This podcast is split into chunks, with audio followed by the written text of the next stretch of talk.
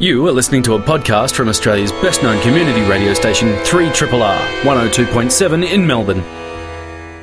Kulja and Dylan until midday today. And next year, the elite level Women's Football League will kick off in Australia with eight teams, including four from Victoria. In case you haven't heard, the teams are all associated with existing clubs and will be Adelaide, Brisbane, Carlton, Collingwood, Fremantle, GWS, and foundation clubs Melbourne and the Western Bulldogs. And our guest this morning is Katie Brennan. She's one of the leaders of the women's game and uh, plays for the Bulldogs. And she's the Sue Alberti medalist as well. And it's really great to have you you in here, Katie. And um, already the AFL or playing footy, AFL footy is um, one of the fastest growing sports for girls, and this is without an elite level competition. I wonder what's going to happen now. Yeah, thanks so, so much for having me, guys. Um, it's been a remarkable week for the AFL and the announcement that has been made, um, not only for all those clubs that are involved, but um, also, as you said, for, for us girls who have played the game that we love for so long. And we now get an opportunity to play at the elite level and have access to elite facilities and elite coaches and, um, and really try and take our game to the next level. But I think the most exciting thing is, as you said, for all those young girls that can now aspire to be like us, I guess, and, and see girls running around on the MCG and on Etihad in AFL colours. And I think that's such a powerful thing, um, not only for, for women, but for women in sport. And what was it like for you? you are from Queensland originally. Um, have you sort of played footy since uh, a really young age? Yeah, I came from Queensland, and it's obviously a, a non-football traditional state. Um, you've got to compete with all different sports there: rugby league and netball and soccer. And uh, both parents were Victorian, so I guess football was always in the blood for me. I think I could kick a footy before I could walk, and never played with dolls or anything like that. It was just it was just footy. Um, and so my journey began. Um, I have an older brother who's about two years older, and um, he started doing Auskick. So obviously, I went along and did everything that he did, and just absolutely adored him. And and then he moved across to, to under eights, and my dad was coaching the under eights league at the, at that time, and I was only six years old, so I was always sitting on the sideline, just kicking my footy to myself, and um, kind of just you know wishing that I could get out there, and I'd bring my boots every single week, just hoping that dad would let me play. And uh, one day they were short, and so I got to pull the boots on, and um, I'm pretty sure I kicked about seven goals in that game, and Dad was like, "All right, you can You're stay in. out there, you can hold your own." So, um, yeah, my journey continued on with the boys up until under 14s, and then I was um, I was one of the really fortunate ones where in Queensland they were um, starting a youth girls competition, so that was um, under. I think it was under 17s at the time, so I was uh, 14 and just moved across to that youth girls leagues and, and played a couple of years there, and then moved into the women's league when I was um, 15 and, and have played women's football ever since. And I've had always dreamed of moving down to Victoria and, and playing with, um, you know, the girls like Daisy Pearce and Aasta O'Connor and, and Melissa Hickey and all these names that will be household names in the future. And, um, you know, it's aspired to be like them. And, um, and so I just was, yeah, 18 or 19 and just decided to, to move down and, and play for Darebin, which I now call my home. And um, they've been a fantastic club and, and such a great family. So I'm really fortunate for this journey and I can't wait for what's ahead. So you've got a couple of clubs going then. So you're with the Darebin Falcons and you're also with the, the Bulldogs. And I wonder now what happens. We've got the announcement and it was so interesting to see the interest in the announcements about who, which teams were going to be part of this national competition. And I know there was big disappointment that St Kilda and Geelong didn't make it. And, um,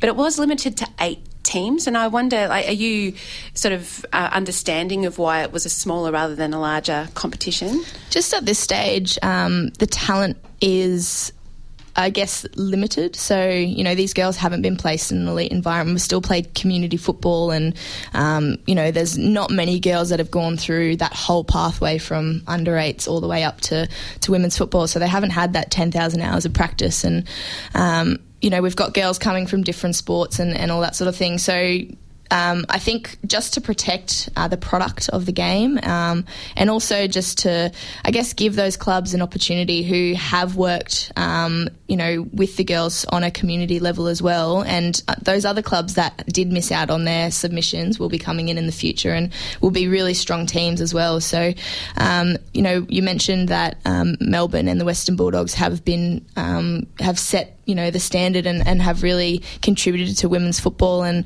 I'm so grateful to be a part of such a great club in Western Bulldogs and um, you know, we're, we're talking about the future of the Western Bulldogs and, and where I might play next year. And um, my heart is definitely within that club, and I'm so grateful that they have given that opportunity. And, and I, I, understand that there's like a, what they're calling a marquee system when it comes to the draft, and that players like you that are at the, the, the you know the elite of the elite, really in the in the women's comp at the moment, will be able to pick the team you stay with. Is that sort of yeah? my understanding work? is that it's a it's going to be kind of a, a, marry, a marriage between the the AFL, the player, and the club itself. So, um, you know, if I was wanting to to move to another team and the other team was wanting me as well, then um, and that enables girls to kind of move into state and to spread the talent a little bit as well. So Brisbane isn't going after you then? Um, they are. We've had some chats. Uh, just yeah, it's it's my my hometown, and um, um, it would be yeah, maybe possibly in the future, but I'm really my heart is set on the Western Bulldogs, and um, as I said, they've been fantastic for women's football, and and um, we mentioned Sue Alberti before, and she is I can't speak highly enough of that woman. She gives so much time and, and so many resources to, to women's football, and she's um, just so fantastic behind the scenes, along with many other people who you know have gone before our time, and the Debbie Lees, um, the Pete Searles. There's so many people just just driving this game forward, and, and it's not only in a playing capacity, it's in coaching, um, it's in administration, and it's just paving the way for, for future generations. I wonder sort of where, where you see the future because um, our sort of landmark footy game for the year, as you might have, you might know, is the Community Cup, which is coming up next yeah. Sunday, yep. um, when broadcasters play against musicians, and um, let's just say it's not an elite game by any stretch of the imagination, but that's a mixed game, and uh, I've been part of that on the field for three years, and it's just heaps of fun. It reminds me about why I got into footy when I was young. That you're kind of playing with a great group of people, and the fact that it's mixed is really fantastic as well. You're kind of playing with people who might not have played a lot of football before, and I've just seen a few female players who have just loved the experience and have subsequently gone on to play for either the pub footy league or the VAFA yeah. and have got a lot out of it. And I wonder what, where you see the future when there's going to be role models at the national level, people coming up playing the game. Do you see that as being sort of a really important part of this announcement last week? Absolutely. It's such a powerful game. Um, you know, you have young girls and girls, as you said, that just have a taste of the game and and go on to, to continue playing. And um, I know, especially at the Darebin Falcons, that it, the community it, it is like your family. You know, you've got 22 other sisters running out there with you week to week, and you've got people um, who are so supportive, and you can just rely on them to you know lift you up when you're down and that sort of thing. And the most beautiful thing is that the game is so inclusive, and now that you know um, multicultural people can play, um, people from different genders can play now, and also um, different sexuality. So it's it's you know encompassing everyone in the community, and um, the AFL and sport in general being such a important driver of um, you know in a social aspect. Um, it's just so powerful. Uh, Katie Brennan's with us. She's a Bulldogs player and will be part of the uh, Women's Football League competition, which kicks off uh, next year, early next year. She's the Sue Alberti medalist, and it's really great to celebrate women's footy with you this morning, Katie. And um, so you're not playing in this sort of weather, the wet weather. You're going to be playing in February, March. Tell us about the sort of length of the competition and and um, how long, yeah, the, the season length and when, when you're actually playing.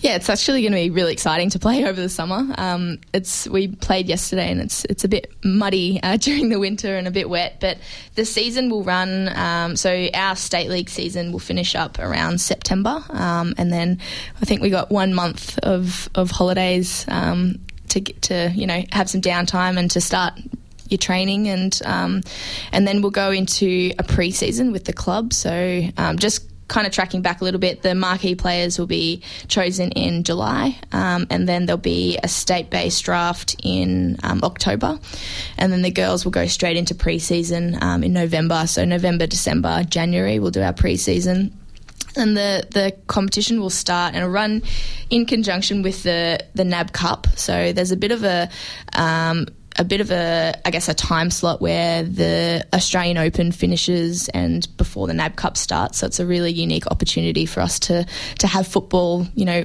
12 months of the year and, and to really, um, I guess, take control of that, that time. Um, and so, it'll be an interstate game, so you'll be home and away? Yeah, home and away, definitely. So um, there'll be eight, apparently eight weeks of the competition, so there's still a lot of details to be finalised, but um, eight week competition and uh, play the grand final um, we think, um, before round one uh, for the boys. So there'll be a bit of hype going into round one, and, and that's where we'll we'll finish off our season. And and what about um, the future with regards to, to payment and things like this? So that obviously a, a short season like that isn't going to get enough cash for people to live off. So you know you'll have day jobs and the like. Can you see it at changing over time, like it did with the men's game? That over time you're an elite athlete and that's your job. Yeah, absolutely. There's it's going to be an evolution, just like the you know the VFL was before it came became the AFL, and um, in regards to, to payments, the marquee players will be getting a a bigger sum because they'll have more, um, I guess, responsibility in the club to be ambassadors and to, to go out and do uh, school visits with the kids. Media and, and yeah, like. exactly. Um, and then um, again, it's still to be finalised, but the payment will will sort of be, um, you know. Uh, it'll be a little bit different to what the, the marquee players get. Um, but as you said, it, it, will evolve, and the way that this game's growing from grassroots levels has um, has just been absolutely amazing. And I can really see this being a you know a full national competition with curtain raises to all the boys' games in, in the future um, and in the near future too. And there's been some talk for, from some people about potential rule changes in, in the National Women's League. What's your perspective on that? Would you prefer that the rules are kind of kept exactly the same between the two leagues? Yeah, there's been a lot of a lot of chat about it the moment, and I'm really relaxed about it all. You know, growing up, loving football, um, it's been my life, and you know you can get really protective about those rules and and um, and how the game will be played next year, but. I know that it's in really safe hands with the AFL. Um, they've been doing all their data. They got um, you know, PhD student looking at hotspots of all the exhibition games and where the ball's been congested in certain areas. And, and obviously, we want it to be really free flowing game. So if there's a few rule changes, then we can certainly adapt to them. And if it's a, a better spectacle and it helps the future of women's football, then I'm all for it. And the other thing I've been thinking with um, women playing at the elite level, we're, we're already seeing women on boards of AFL clubs and in coaching roles. That's starting to happen. I imagine that is also going to escalate. Yeah, 100%. And a lot of these girls who are coming through at the moment, um, maybe, you know, 25 onwards who have played the game for a while, and, and those girls are just going to transition really well into those co- coaching roles. So they might be, you know, players of the club for, uh, you know, three or four years and, and be mentored in those roles and then be able to give back to the club by going into coaching roles and, and um, you know, player development roles and that sort of thing. But as we said, there's, um, you know, the Peter Searles, the Michelle Cowans, the Debbie Lees, they're just paving the way for, for women um, in the future. And whether it's umpiring, coaching, um, administration, strength and conditioning, there's so many different opportunities. And that's why this, this women's league is so great that, uh, again, it's not just about the players, it's about how many opportunities around this great game that it creates as well. Um, well, if, if you find yourself doing more broadcasting around the community sector, then there's always a spot for you on the megahertz for the community cup. you can do some skills. That's cheating. Thanks so much for coming in, Katie. And uh, Katie Brennan's a Bulldogs player. She also plays with the Darebin Falcons, and you can catch the the current um, women's um, Victorian Women's um, Football League playing in um, on an oval near you, and um, you'll be playing where this coming weekend? I believe we're at AH Capp Reserve, just down on the Merri Creek, so that's our home ground. Um, 2 p.m. Sunday, I think. And um, if you don't catch them there, then you need to wait until next February, March for the um, for the uh, women's football league to kick off in earnest. And thanks so much for coming in today. Thank you for having me. Thanks. Last week, opposition leader Bill Shorten reintroduced the important issue of a treaty with First Nations as part as a part as a post recognition process, and it's something that's been called for for a very long time, and was even promised by Bob Hawke back in the 1980s. And there's a lot going on in this space at the local level And uh, Mark McMillan, who's Associate Professor of Melbourne Law School, has um, been involved um, with many things. He's helping devise a treaty and self determination framework, and he's on the board of the National Congress of Australia's First Peoples. And he's a Wiradjuri man, and he's also part of a very fascinating event, which we'll get to in just a moment, which is um, creating a gathering for Wiradjuri people um, that live in Melbourne, uh, a gathering on Wurundjeri and Bunurong country, and um, the the kind of protocols involved with doing that. And it's really great, Mark, to get you in. It's a very far-reaching conversation we're about to have. I think. Thank you so much. It's good to be here. And um, I suppose before we talk about the gathering that you're involved with, um, what was your response to the to treaty being brought up in a, an election campaign? Appropriate. Uh, I always get a little bit. Uh, dejected in some ways when it's talked about as if it's new. So when the new iteration of white politicians talk about it somehow, oh, you know, this is the first. It's like blackfellas have been saying this stuff since contact and what is a treaty and how it can be known. So I think it, it provides a really useful um, moment in the campaign because we've got bipartisan support for uh, constitutional recognition, and not all blackfellas agree with that nor want it, and I think there's an issue there at law, as well as connecting recognition to treaty. There's a logic in if you're going to recognise, well, how can that recognition have a more useful and certainly a legal footing? So a treaty becomes part of the logic of recognition rather than its opposition to recognition. And like I said, blackfellas, some blackfellas are me included, um, are not happy with what reconcil- uh, recognition debates are at the moment. But treaty allows a real level of sophistication about, well, what will recognition mean for blackfellas? Rather than say we demand treaty, which we've always demanded, linking those two, the Constitution is about how legal authority can be understood, and it's about relationships. And I think a treaty becomes a really useful way of explaining a relationship. And it's kind of being spoken about, at least in, in the mainstream media, more and more. I mean, people like Stan Grant, who's a prominent Wiradjuri mm-hmm. man, has, um, has talked about the importance of negotiating a, a treaty. And, and Shorten, as, as we just mentioned, uh, spoke a little bit about it on Q&A last week.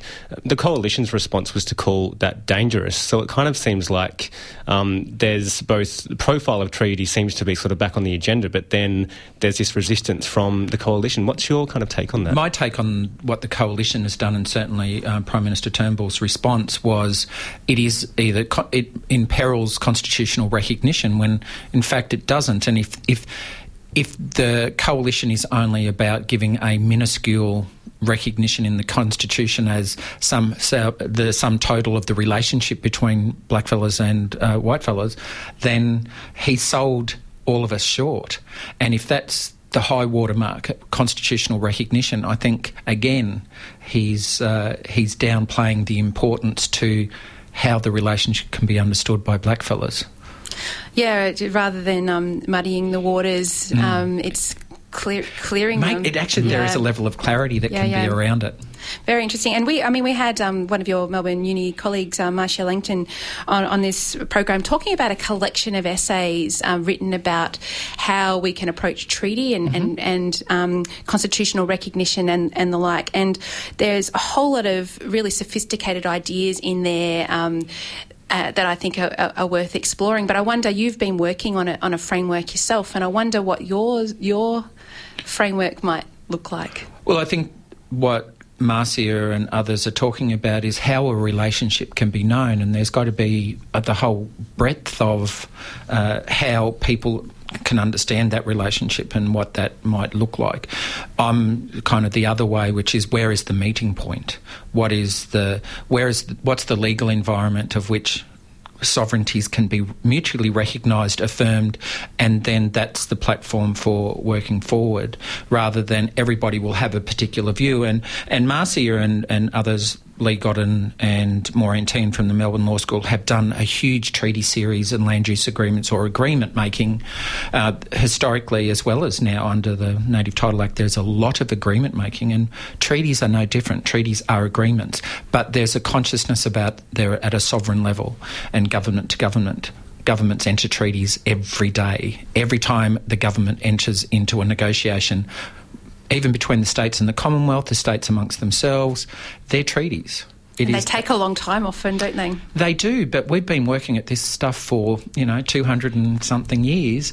And so blackfellas already have a notion, I think, of how our sovereignties can be understood. I think the work that needs to be done is how can other sovereigns accept that their sovereignty is actually now in a post 1992 environment, one where there is a legal relationship with Aboriginal people, and the way that. Uh, so, when we talk about native title and the Mabo decision, Mabo was never only about a property right that gets put against everybody else.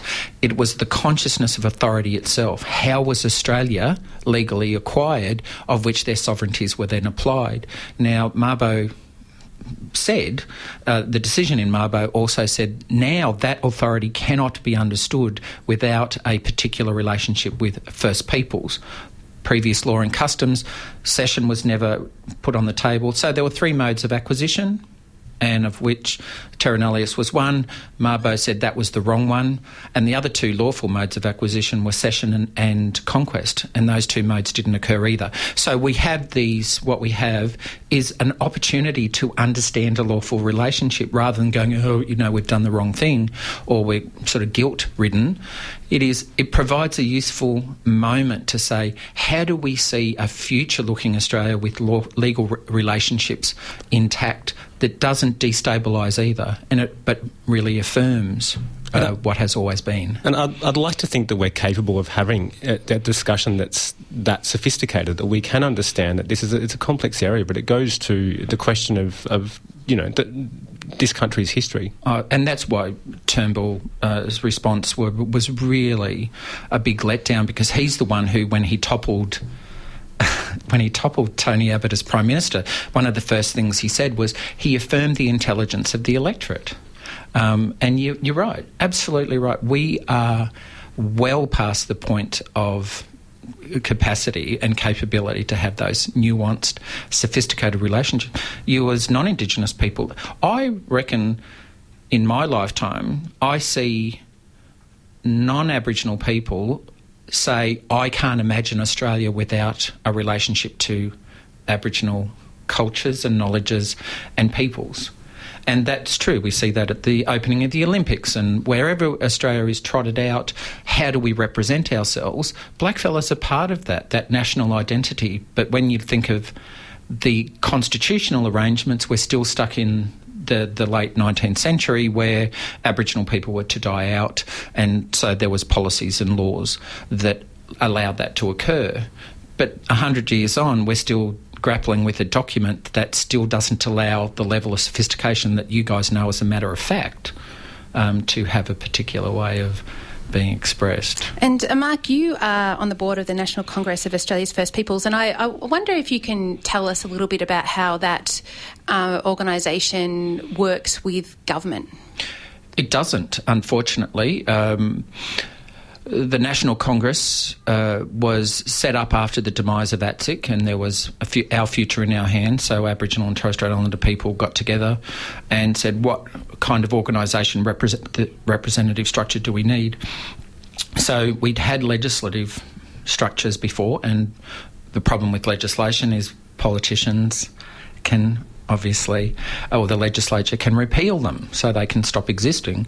And so, this was was set up as a company by guarantee and what we did then was have membership and so set up in chambers. But what we did in Congress is say that gender equality is a foundation of how we're to know the organisation, and it's um, it, one of its capacities is to make gender equality very understood in everything we do. So every there is a male and female co-chair and a male and female um, board uh, for each chamber directors. I'm the male chamber three uh, member of the board, so I represent chamber three.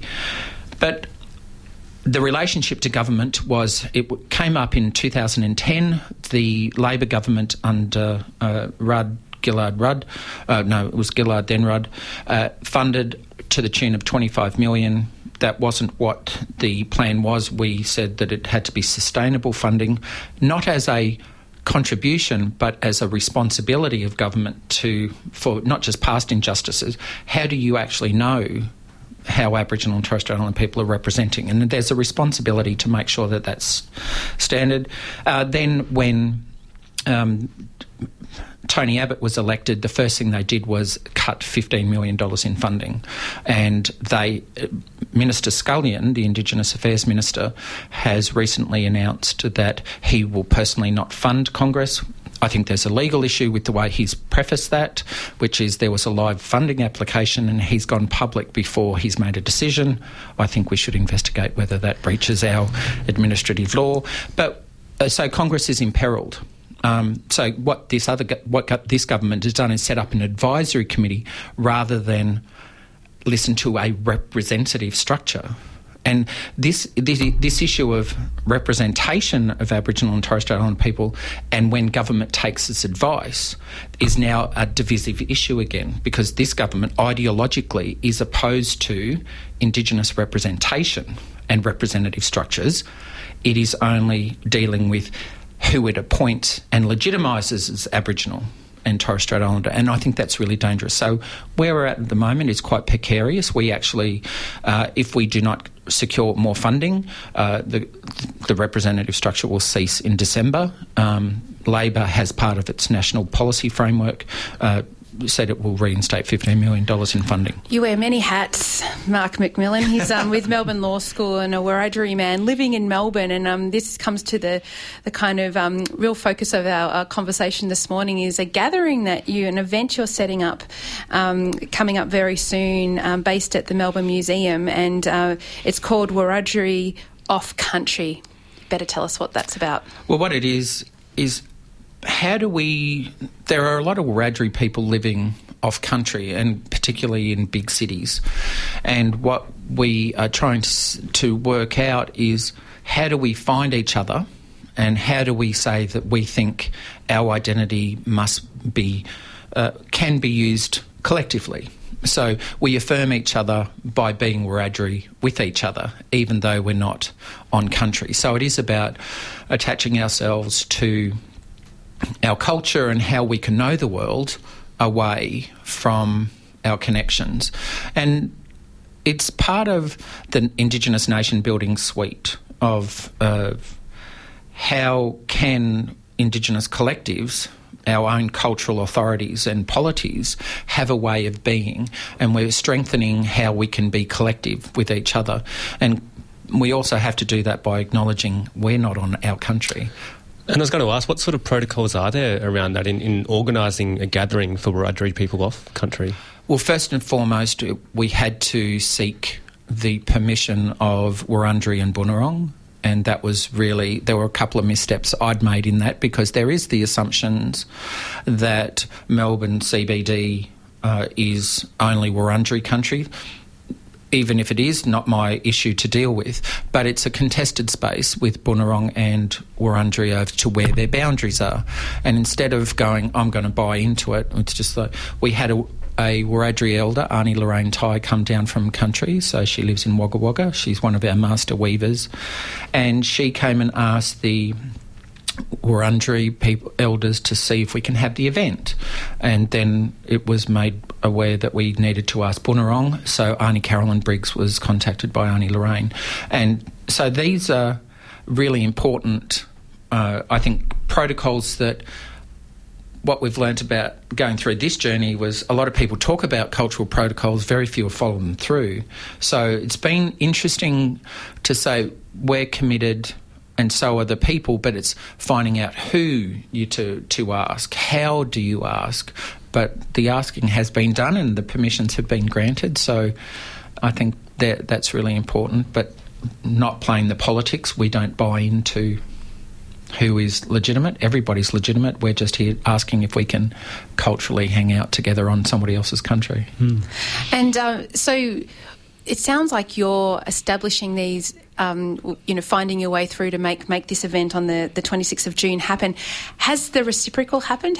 Is there off country gatherings on on Wiradjuri country in New South Wales? No, no. This is the first wherever. I mean, wherever it's been. So in the Indigenous nation building framework, uh, the Australian examples are just starting to emerge, and what one of the struggles of Native nations, First Nations, and certainly ours is how does a polity and when it's actually strengthening and building institutions deal with the obvious, which is most people don't live on country uh, or on reservation or whatever what you want to call it in North America. And what are the examples of how do you practice being that cultural group, even though you're not off, not on country. It hasn't. It's not occurring anywhere else. That we are formally, and that's perfectly okay. And I think we've always got to put the caveat on. Blackfellas have always been nation building, and we're always finding ways to hang out with each other. This is in a particular way and in a particular form that seeks to not only see how do we strengthen ourselves and our resilience with where we are collectively, but then how do we use that collective understanding and being to re engage with our own governing institutions on country. And this event's coming up uh, this Sunday, June the 26th, at the Treetops at Melbourne Museum, and it's open to anyone who's Wiradjuri? It is, and their registrations are at www.wiradjurioffcountry.com.au. We encourage people to register, even if they're not coming, uh, just so we can find out where people are, how many. Uh, we know that there's a big Yorta Yorta gathering uh, in Shepparton. A lot of Yorta Yorta are also Wiradjuri because of the connections across the river and Cummeragunja Mission and Warangesda missions, both on Yorta Yorta and Wiradjuri country. We had a lot of movement. So we do know that a lot of people hold dual Indigenous citizenship, and that's pretty exciting. And how do we allow people to reignite all of their Indigenous cultures and their citizenship, um, essentially.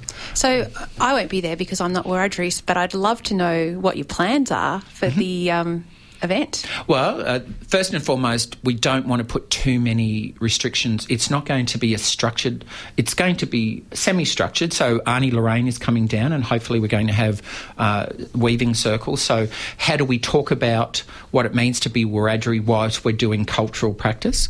We're going to have a big map of where people can say they're from and how they identify and all of that sort of stuff. Uh, we're also going to have a language speaker. So, uh, on country and off country, especially in Sydney. And a lot of Wiradjuri people in Melbourne are flying up to country to learn language. And so we're going to have some language teachers come down and say where might be we might be able to do this in Melbourne, if not at all. Um, so we're trying to just promote the opportunity without putting pressure on people just to gather we don't know what it means to be Wiradjuri collectively in Melbourne because it hasn't been done. Um, but it, we, so we wanted to leave it a bit free form. This might be the first of many. You just don't. We hope yet. so. Well, um, RMIT is supporting it, and RMIT is running a studio for non-Indigenous students about how to be in dialogue with Indigenous nations in the design school. And hopefully, one of the other events might be to work out, do an exhibition of those works of non-Indigenous students about how they're in dialogue with Indigenous nations, and use that as an event and an opportunity for people to get together. I love the way you talk about so many sophisticated ideas, Mark, and um, you've made it really kind of clear to me, I suppose, where where where we're at and where you're coming from. And um, all the best for the event. Thank and um, so and let's hope that we continue a national dialogue that is constructive and um, not dumbed down. That's for sure. Um, Mark McMillan, he's associate professor at Melbourne Law School and uh, um, one of the people behind the Wiradjuri Off Country event. And you can find out more info at wiradjurioffcountry.com.au. Catch you. Thought you might know him. Thank you so much for having me. And uh, Wikipedia has shown that crowd, crowdsourcing information can become a valuable and incredibly reliable way of building rich and interconnected information platforms, but it's certainly not the only platform out there for collating histories, particularly local histories.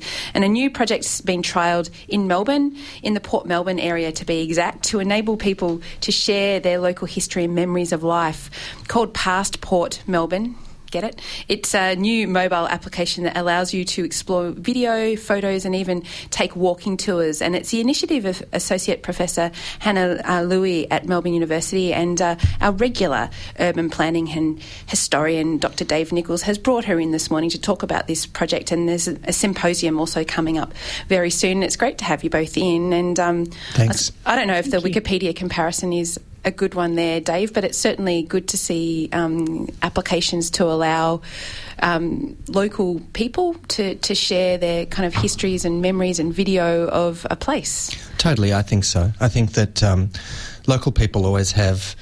Uh, you know, particular narratives, particular stories about the places where they lived. Uh, if they grew up there, especially, uh, we've we talked to quite a few people in the Port Melbourne area for this project who have some, you know, just some great stories about things that wouldn't necessarily be a part of the the conventional um, narrative it's it's been really really interesting on that front. Like what? Like what? Like what? You know what? I, I think um, one thing that sticks in my mind is the um, the location of a um, a coin in the slot petrol Bowser that was like one of the early automatic petrol places uh, in Melbourne, if not the first and maybe the only. I don't know. It's one of those things where you go, I never knew that such a thing existed. But uh, one of our informants had, you know, memories of, I'm guessing, the early 60s, maybe the mid 60s, of, of using that uh, technology. Uh, and it was, I guess, you know, probably incredibly.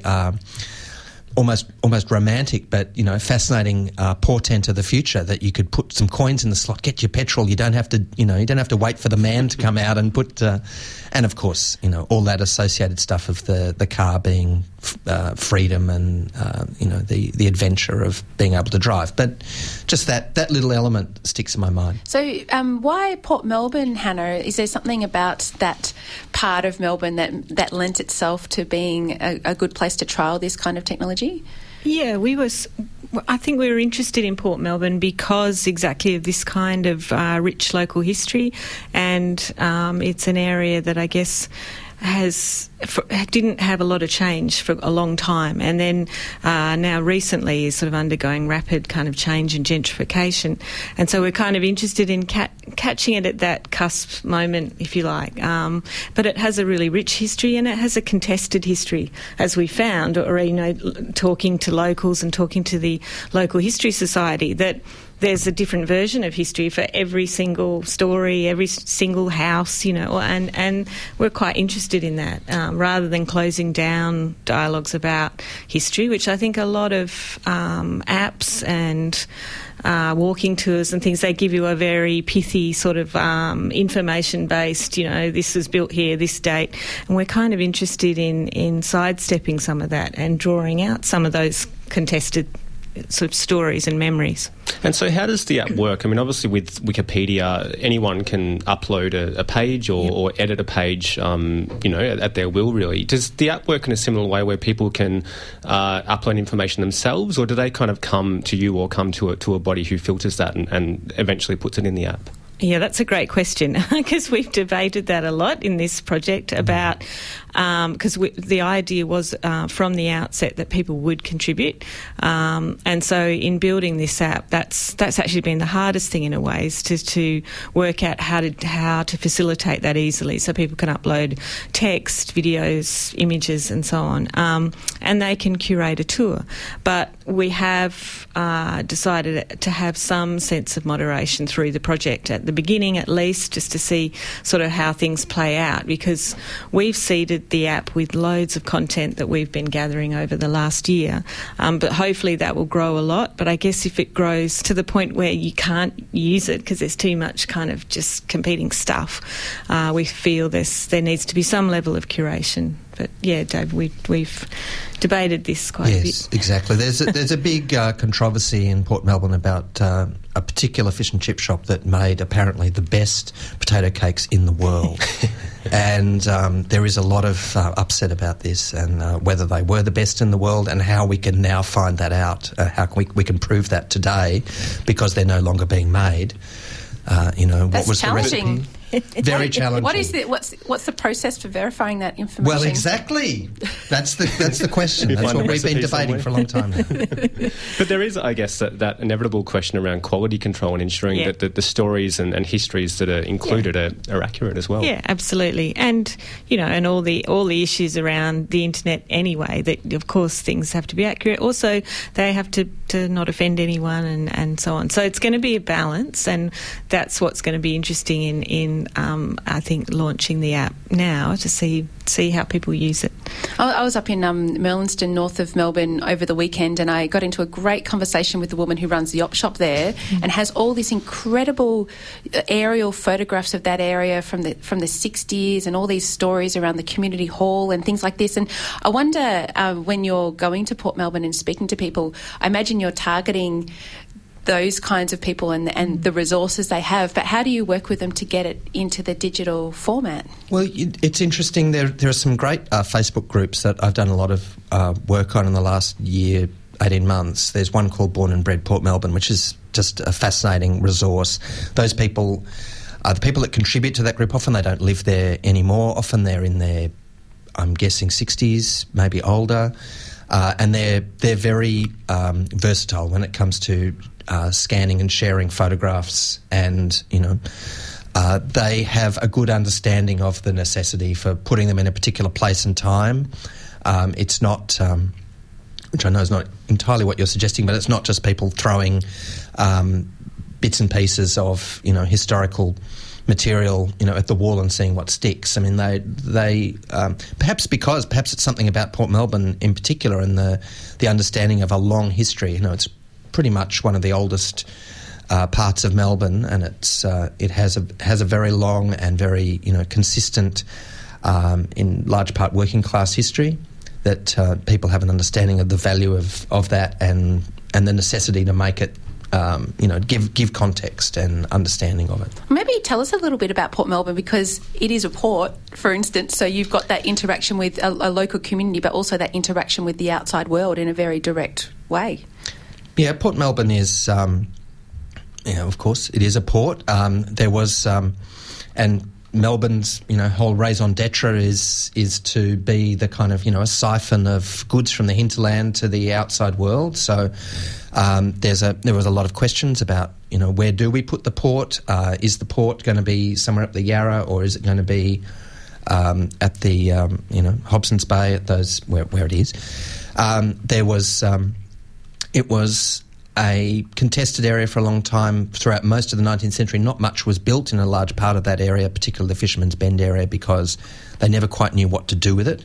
So it was left as a wasteland for a long time, just empty land for a long time, uh, until the beginning of the last century. And uh, that's when uh, when we started to see some housing and some industry being put there. So it was um, it's quite an unusual history for that area. And of course, some of Port Melbourne is is really old. It's you know mid uh, nineteenth century. Uh, so there was some there was development there. There's been a lot of change to the landscape. There was a big lagoon which was uh, yeah. uh, drained and um, uh, you know sort of still contributes in a way to the to the landscape and the and the built environment by its you know by its absence, if that makes sense. Uh, so there's there's a lot of um, there's a lot of aspects to the, the development of that area that mirrors, in a way, the development of Melbourne as well.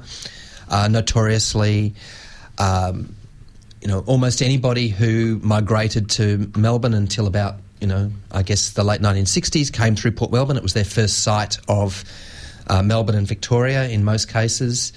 So, um, so it has that value in Melbourne's history as well, and the history of migration and, and all of that.